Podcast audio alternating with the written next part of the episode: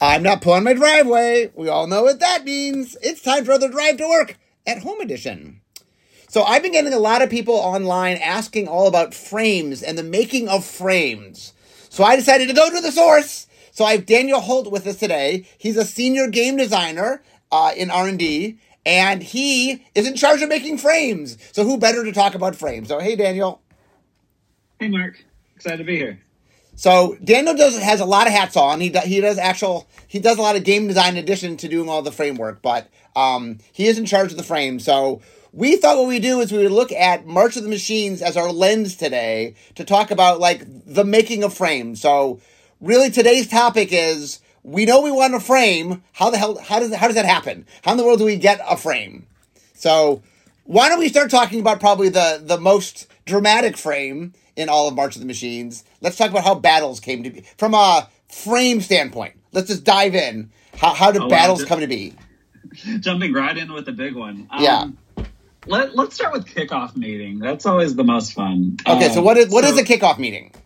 Yeah, so mechanical frame kickoff meeting. Well, I'm going to step back again. Mechanical frames, that is anything that has gameplay relevance. So, you know, Booster Fun or the, the really pretty aesthetics, uh, that's a different uh, side of the design. Mechanical frames have to do something with gameplay. They help uh, cue in players to what to do with the cards and how to play them.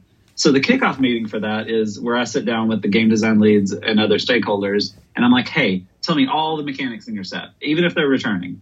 Uh, and we evaluate those. So, obviously, battles was a big one that came up here and uh, I take away what you know Dave Humphreys uh, said that he was planning at the time, and it was a little unclear how we were going to approach battles. So I gave all these different layouts, and uh, ultimately we had to test them because we're like, do we want them? Is this a single-sided solution? Is this uh, you know double-sided?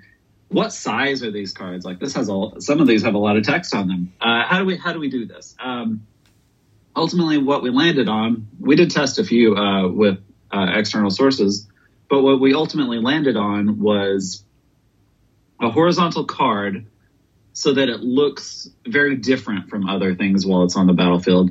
And then when it transforms into your uh, your own piece whenever you attack it, uh, it's more of a normal card in that in that case. Right. So horizontal just means it's on its side. It's land sort of landscape, right? Right. Yeah. Um, and you know, it's not every day you get to make a new frame. I should probably start with that. Like, Battle is a brand new card type. It's got everyone, uh, well, we're recording now before mom releases, but like everyone doesn't know what it does. They're all just guessing at what it could possibly be. So, it's, designing that new frame was pretty exciting. Yeah, I mean, we don't look. We don't make new frame. I mean, the last time we made a new frame was Planeswalkers. You know, so we. Yeah. I mean, a brand, brand new card type. Like we don't make new card types all the time, and um, so the new card type has a couple things that are helpful. The biggest is we are allowed to bake some amount of rules into the card type. So, for example, planeswalkers on them don't explain exactly how planeswalkers work. Um, because battles were a brand new card type, we wanted to explain as much as we could, but it it we are allowed to ha- hide a little bit into sort of the, the how the card type works. Yeah, and there, there's still some visual cues I put in the frame. You know, uh, starting with the top, you know, it's it's a DFC, so it has that new uh, tri- evergreen triangle upwards on the front, backwards on the back. Uh, it's got the reminder uh, little notch in the bottom right corner that tells you what's what power toughness is on the back, and then it's got the new uh, I'll say loyalty symbol. It's I think it's contested. Um, where it, it kind of resembles the loyalty of a planeswalker, the mm-hmm. symbol for that. So people know that they can attack that symbol kind of like a planeswalker works. Yeah, one of the things I, I know in design that they settled on was the more it worked like a planeswalker for how you attacked it, the easier it was for people to understand it because like they could latch on to something that already exists. So when that right. happens, when we do something which, hey, we want you to kind of think of like like a planeswalker in the frame design, are you trying to mirror some planeswalkerness to make people say these act the same? Yeah, it's what I try to do when I start making new mechanical frames is I try to change the smallest thing for the most effect. Uh, we have a lot of frames. There's a lot of proliferation there every time we make new mechanics. If I can keep making small changes that make make the thing function, uh, that's where I like to live. You know, whereas Booster Fun likes to go all out with all the bells and whistles. Okay, so and, and you brought up something important here. So let's. A lot of framework is building upon previous work, right? Yeah. So when we talk about battles, we can't ignore double face cards. So let's talk a little bit about like what are the challenges of making the frames for double face cards. Right. Um, I don't know where to go. With I, well, I mean, for example, one of the things is there's two sides of information. And one of the big questions is how much information is the front side supposed to have to let you understand what the back side is? Um, or like you talked about the symbols earlier, like there's a symbol on double face card. You know, there's there's a lot of yeah iconography and like you know visual information that's that's coming on a DFC. Right, and with DFCs, you know, we kind of uh, solidified how they look, starting with Bro. You know, where, uh, like I said, I introduced the new uh, evergreen triangles, especially for Meld. Meld was new with that set, first time since Eldritch Moon. So we've kind of found our pace with uh, DFCs. Um, but here we we did have to decide if we were going from you know horizontal to vertical and how that would look. And then obviously every time we do a new mechanical frame, like DFCs especially, uh, Booster Fun then has to figure out where to place all of those icons. I know there's some uh, DFC showing up in our plethora of Booster Fun showing up with Mom, where you're like, oh, there's a really cool stylized triangle up there. So that's something that team always has to consider when we do DFCs and stuff as well. So how do you figure out whether the front was supposed to be horizontal or vertical? Like how how did that decision yeah. get made? Um, it, again, it was to it was to show you know that this is clearly a different type of permanent. This is a brand new frame that's ultimately a you know a, a borderless full art frame. Uh, but we wanted to make sure that whatever this new card type was, mostly that it didn't tap. Like it's very unof- unoften that this uh, battle will tap, uh, just like enchantments. Um, so it was a little bit safer to be horizontal, but it also let us do these wide battle shots. I mean, they're called battles. so mm-hmm. that's that's more of a landscape scene in general. So a lot of the art we were testing early on, I'm like, this looks really cool in a landscape form. So another real quick thing for the audience is, um, so landscape is when it's horizontal, it's sideways. So right. social uh, media, like movies and stuff, have a, a, certain aspect ratio to them, right? So movies are three to five, I believe. Um, and TV is three to four, though it's slowly become three to five because TVs have just started to match what movies look like. And a sideways card closer matches the ratio of like a movie screen. So when people think of sort of cinematography, it, the sideways matches much more what sort of cinematography looks like. Right, and we were seeing that in our early testing, early looks, you know, with stakeholders, and they're like, "Oh, this looks sweet," and you know, even the art director, I believe it was Taylor Ingvarsson for this set, was like, "Oh, that's sweet, I can work with that." Okay, so the other challenging thing about battles is the backside of battles. There's no consistent. I mean, it's always a card, but it could be literally any card type. It, it could even be an instant or sorcery. So right. how, how did like what did you do? Like the front is brand new; it looks very different, but the back is closer to a normal magic card. So, mm-hmm. were there any? Are there any differences on the back? Like, what does the back of a battle look different from a normal card in any way? Uh, not really. They're they're pretty traditional DFC backs. You know, they got the the dark color palette with the the white text to show to further remind you that this is the backside. Uh, but I know a lot of rules were coming up with some of the instant and sorceries, like you mentioned, because they had to they had to make the keyword work to where you could cast the backside if it was not a permanent. Because most DFCs, you know, exile and then return transformed, uh, etc. So, any other challenges on battles before we move on? Like any other things that you had to think about that maybe the average person didn't even consider, but like you had to you had to figure this out? Uh, not really challenges. I would say like the final thing I will say here was just getting the the ratio correct. Like how tall does the text box need to be to maximize how much art is shown, uh, with allowing enough rule, uh, room for the rules and you know getting the security stamp on the side and you know just all the placement the, the full layout and then just everybody getting signed off on the horizontal because that was a big big discussion from some folks. Oh yeah you bring up something really interesting that uh ha- having done set design I, it, finally came up to to burn me and I, I realized that is uh there are art there are art all the art fits in a certain size and then different frames need different art in different ratios Yes. And that one of the things that's really important is understanding what ratio, like the art director has to know what they're commissioning. Um, mm-hmm. And so, like sagas are new thing that that, that completely different. You know, they they they're these long, tall thing. You know, and I know one of the challenges of like doing battles is introducing a brand new ratio. So, like, I don't know how many different art ratios do we have. Uh, quite a few, and that's always my deadline for sure. It's like uh, I get to work on these for quite a while, especially if we kick off the meeting pretty early on in the life cycle. But I know my deadline is okay. Art directors are like breathing down my neck for I need the good commissioning ratio so I can send this to the artist so they can start drawing on this. So that's when I know I'm like, okay, I got to wrap this up and figure it out. Okay, so let's. Uh, there's more double face cards than just the battles. So let's Right. let's walk through the other double face cards. So uh, first up is the Phyrexians. The the the on the front side, it's a normal creature, usually iconic to a certain world, and then it transforms into a Phyrexian. Is there anything different? I mean, obviously we've done transforming double face cards before. Do these function in any way different? Anything you had to do to them? Uh, nothing too specific for these. A lot of the rest of the DFCs were pretty easy in this set, or at least straightforward. Um, but it was more, you know, work for the print production team because these frames just don't exist yet. Like, you know, we haven't done backside uh, sagas yet, so that all has to be made, and so our frame library just continues to grow, and they have to keep managing that. Uh, but ultimately, they do look similar to normal. They have the the darkened color palette. Uh, we left all the icons like the, the lore chapters and the banner on the side the same. Okay, Uh, you're so ultimately. I, I just realized I was talking about one thing and you answered a different. Um, I was talking about the I'm a normal creature and then I turned into a Phyrexian version of that normal creature, and then you were talking about the Praetors Oh, that turned into yeah. sagas. um, there are a bunch of different DFCs. Um, so the Praetor saga is like we had a Praetor frame, we had or we have a normal creature frame, we have a saga frame. So that's just I I don't know what it like. The thing people have to think about is, as you were explaining, the backside of a double face card have certain qualities that are different about them. We've never done a saga on a backside, so you have to like, how is the saga different? Even though you have a you have something to go off Yeah. of because sagas have a look. I mean, I think that's that's a majority of my job, right? Like, it's every time we have a set, it's like I, people can kind of understand how how it will look. Like like you just said, like you're like, okay, it's a it's a creature on the backside and it's got this attribute. I'm like, we've done that before. I'm like, but we haven't done that on the backside yet. So we we do still have to make that frame. We have to you know darken uh, the the title and type bars. We have to.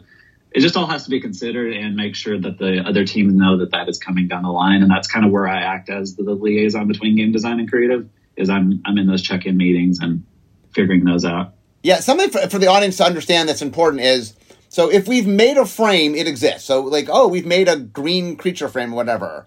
But every time we do something we haven't done, like Daniel has to make a brand new frame. Like the like it might be very close to a frame you know, but it is subtly a different frame. And that part of what this meeting is, you're talking the kickoff, is like, how many different frames do we need? And some of that is, okay, battles is splashy, brand new card type. But a lot of it might just be, oh, like for example, I know in Unfinity, we had, we made a colorless saga for the first time. That's what got us into trouble. Um, and and so like the, yeah, that's the, the art ratio story. Where I got the art ratio wrong. Yeah. You know that that was just something like for example, when we make sagas, the first time we made multicolor sagas, those are brand new frames, and each multicolor combination is slightly different because there's pin line. You know, like for example, I, I know that you won't know this off the top of your head, but like roughly, just in the ballpark, like how many different frames exist for Magic currently? Like to see people the Oh idea of scope. Oh, you should prep me for that question. Yeah. Oh man, there's. I mean, but it's like hundreds, right? I would okay. I would say a hundred like just red frames. Like, Yeah. that's the that's the other thing is like when I what I do is I make blueprints and then I Mhm. hand that off to the produ- production team for them to make all the versions and all of them print ready. So when we're talking number of frames, like let's say the Saga frame, the Saga red creature frame is or Saga red frame is just one frame. They have to make that for the whole WUBRG gold, all the two color combinations. So now we're at what is that? That's twenty one. Yeah. Uh, that's quick math, sixteen, I think. um, but, but I'm like, that's that happens for every frame. So like, it's it's a lot. You know, I hand off one version of the frame for battles. For example, I mocked up a, a red frame for a lot of the early meetings and stakeholders, and then I handed that off to them. And now when we see the main set, we see all the variations of it.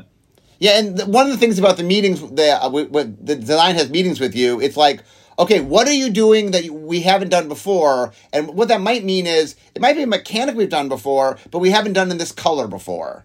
You know, Right. oh, we're we're doing, you know, something brand new. Like for example, you, you just you accidentally said this, but uh, it's a good example is. Uh, in um, in uh, Neon Dynasty, we made sagas that turned into creatures on the back. Yep. You know, well, that's okay, that's slightly different. We haven't made that before. You know, every, every time, even if we're just uh, tweaking something, that can just make a brand new frame that doesn't exist. And so. Yeah. A, a lot of, of meeting with you is like running through literally everything we're doing so you can figure out, oh, yeah, this is a new frame, this is a new frame, you know. Yeah, and I mean, it's just battles are similar to what you just said on Neon Dynasty, where everyone's like, "Oh, it's a saga on the front. We have that frame." I'm like, "Yeah, but we had to add a DFC icon. We had to figure out where the notch goes. The notch was like not on the right side like normal. We put it on the left. Uh, so there was a lot of little little minor things that I tried to change, as I mentioned before. Okay, so let's continue on our double face card. So uh, Yeah. let's talk about the incubate token. So Yes. we made for the first time ever a double face token. We had never made a double face token before. I mean, a, one that transforms. That both sides are the same thing. I guess we've made double face tokens that are completely different cards. But as far as having a relationship to each other, wh- Yeah. wh- talk about the making of the incubate token. Yeah, this one was also straightforward in concept, but then when I sat down to do it, I'm like, oh yeah, we already kind of like darken these uh, the color palette to to look good on these um, full art tokens. So the front side, and we haven't done like colorless of this either. So the front side had to stay like more of the neutral palette like we normally see, not on tokens though. We had to mimic you know main set magic uh, front sides and then the back side went dark so you could still tell the difference. And neither one has a casting cost because it's a token. So the we've still put the symbols up on the top right and left but uh, there's no casting cost up there. And then centered the text. Like all these little things we had to consider because we just haven't done tokens like this before. Yeah, and like you were saying earlier, that when you're making something brand new, it's trying to figure out what's the cleanest, easiest way that the audience will be able to read it and understand it. Um, You know, and it's funny because when you see new frames, I think the audience, when they seem close to something that exists, it seems very obvious, but a lot of those choices aren't necessarily obvious. right and that's i mean that's the best place to land right if the audience sees them they're like oh that's obvious and moves on with it i'm like okay i did my job i did what was expected Okay, so I'm thinking, what else? So we talked about the DFCs. Uh, what other challenges, like what other frames did you have to make for March of the Machines? Uh, actually, with the commander decks, we can talk about that a little. Oh, sure, Uh, sure. Uh, the return of Planechase. So we have all the planes returning. Um, this isn't a huge change. It was more of a more of a cleanup choice, but um, there was a lot of filigree art uh, frame around the sides of the of the old uh, plane cards. We just decided to clean that up and make them a little more simpler while keeping the same aesthetic of the of the main boxes. That way, you just get to see more art. Uh, in general, we think that was kind of cluttering the sides and hiding some of the art on the left and right. So does when like we make something like planes, like planes, for example, are a different size card. How much Yes. does that? How much does that matter? Or is the is the is the ratio very similar? The ratio is very similar. Um, don't quote me on this, but I I think the the aspect ratio is essentially uh, two cards, two normal size magic cards uh, make up the larger card. And these frames, while they, they were old, we did have the the files, uh, and we were able to pull from that and let the print production team really work with that. So whenever we get an old frame, so I guess another interesting part of your job is Yeah. whenever we do a frame that we haven't done for a while, meaning it was kind of made in olden times. Um, one of your jobs is to say, okay, is this frame ready for like? Are there things that we've learned along the way that we want to apply to this frame? Yeah, um, I've been at Wizards since January 2018, which feels like a while ago, but it's only been five years. Um, so any any frame prior to that, I do have to dig up, and you know, um, I speaking of mom and frames, you know, we went back a while for the uh, the booster fun frames. You know, we've revisited all the booster fun from all the different planes. Uh, some of those are before my time, like the Ixalan frames and the Kaladesh, uh, and then all of the booster fun team uh, has joined since those sets. So it was really fun digging up and seeing what we could work with those files and how they worked. And then obviously we introduced a bunch of new booster fun for uh, planes like Tarkir. Do you have any interaction with Booster Fun? Yeah. So what I do with Booster Fun is um, I do UX design as well for uh, Studio X. Explain, explain what UX is. I just, I, Sorry, yeah, yeah, yeah. uh, UX is user experience. So uh, just how players interact with the game, which again ties back to the mechanical frames. Uh, so what I do with user experience for the Booster Fun is I just help out a lot with testing.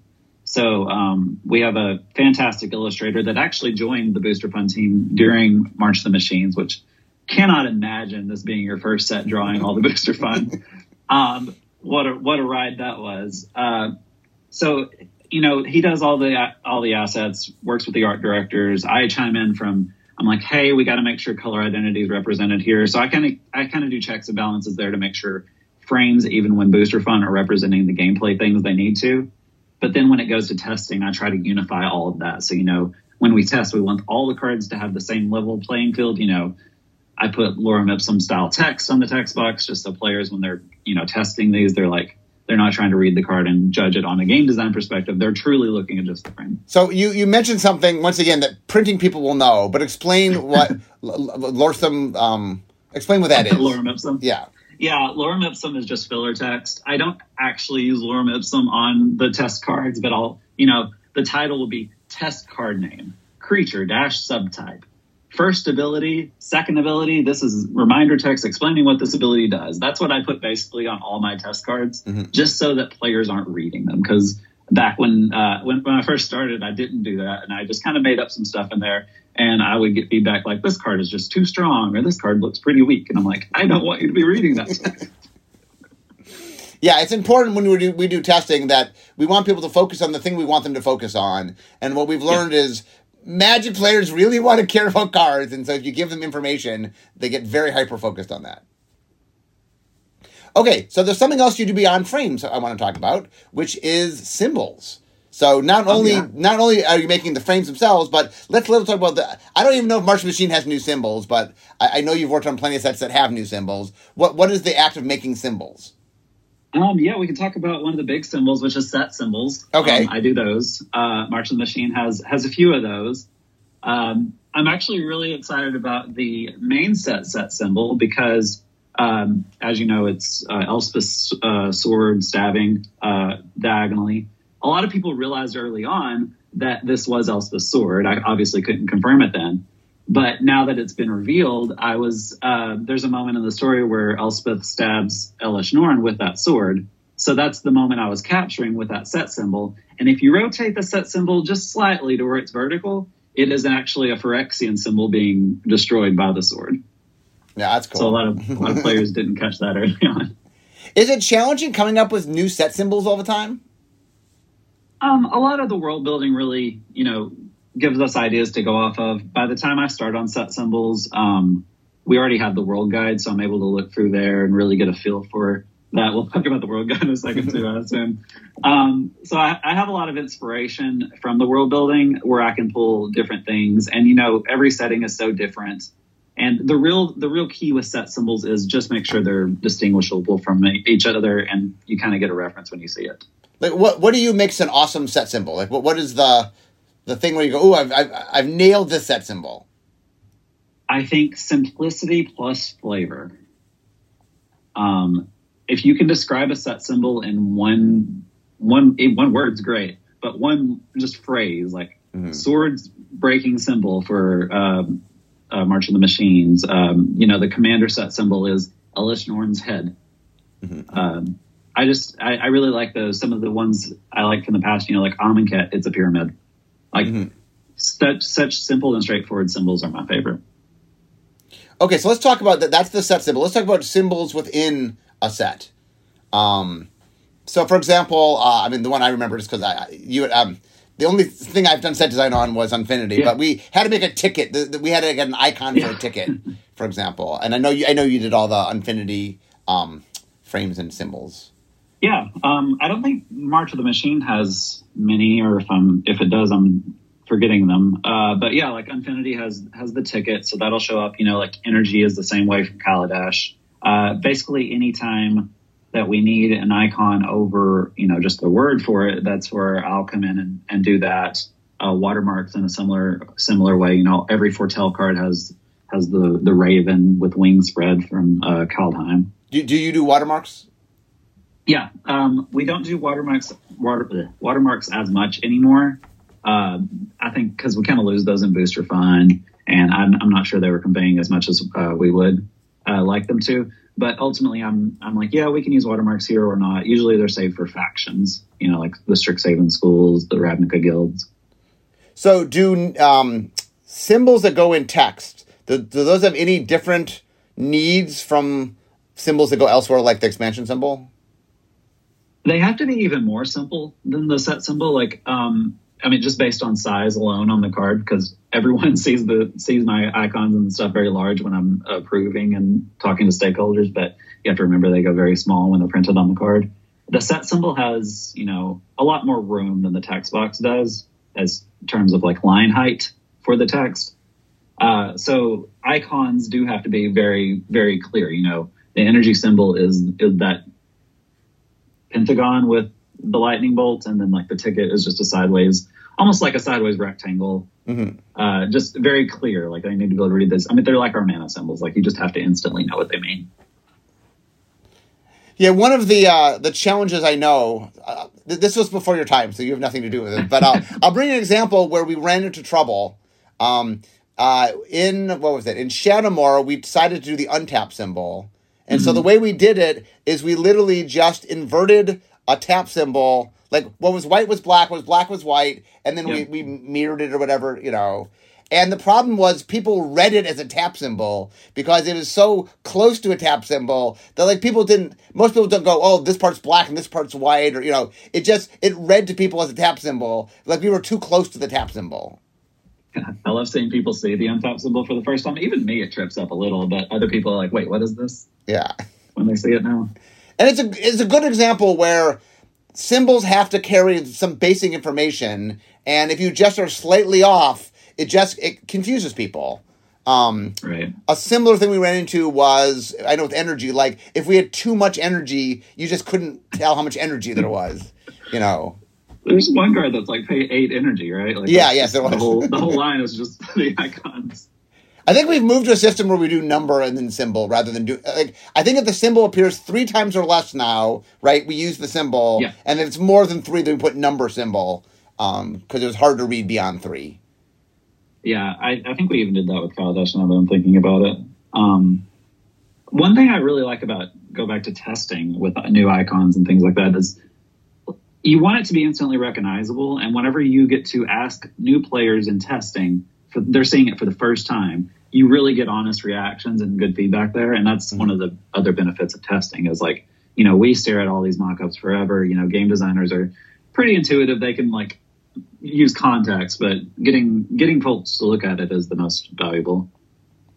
Yeah, no, it's uh, the amount of. I don't think the, the other thing that, to, to, point out is, let's say you make something. Let's say you decide to make a, a new symbol or whatever. How many? How many like? How many stages does it go through? Like how many versions of of a frame or a symbol do you think exist? a lot, especially if the if the option isn't clear. Uh, both battles and the like Neo, how we were handling uh, saga creatures in or sagas into creatures in uh, Neo are had probably like 10 versions at the early testing. Mm-hmm. And then when it comes to like icons, they, they have even more because I'll just sit and I'll sketch all these different icons and I pitch them to stakeholders. Uh, I think I pitched 30 set symbols for Neo, but I'm a little biased for that set. Mm-hmm. Um, and even March of the Machine probably had 20.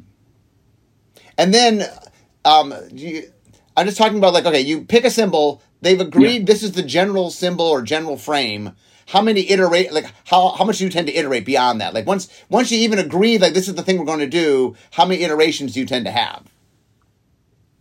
Uh, typically, once we figure out a direction for mechanical frames or even icons, it's pretty straightforward after that where I'll just I'll make it as clean as I can and ready for the production team. So not not many iterations at once we decide on a direction. Okay, so uh, so unlike okay, I would say the picking is the hard part. Once you pick it, yes. it, then it's just extrapolating. Getting everyone to agree on a direction is the hardest part for sure.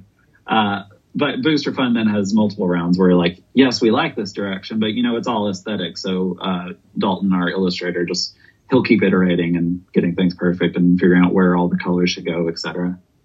So anyway, I'm I, I, can see my desk from here, so we're almost done. So I, I, just want to give you any any final thoughts on the frames and symbols of of March of the Machine. Any big picture uh, review of, of all the work you did.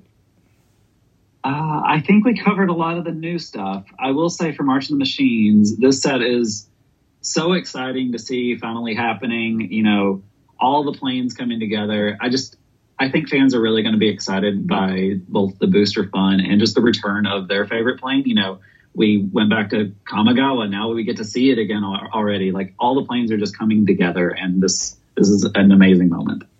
Yeah, actually, and we we see a lot of planes. Uh, yeah, like there's a number of planes, and I'm like, okay, where, where's that plane from? Which which plane is that? You know, so that's that's kind of fun. Like if you are a Vorthos that really really get into sort of like all the things we've ever referenced, you know, a lot of them are showing up, and some yes. some pretty obscure ones too. So but anyway, I want to thank you for being here today, Daniel. Um, it's fun yeah, talking frames. So I, I promised my th- them I would talk frames. So I'm glad to have you on. Um, but I'm at my desk, so we all know that means this is the end of my drive to work. So instead of talking magic, it's time for me to be making magic. So thanks for being with us, Daniel. Thanks, Mark. And I'll see all you guys next time. Bye bye.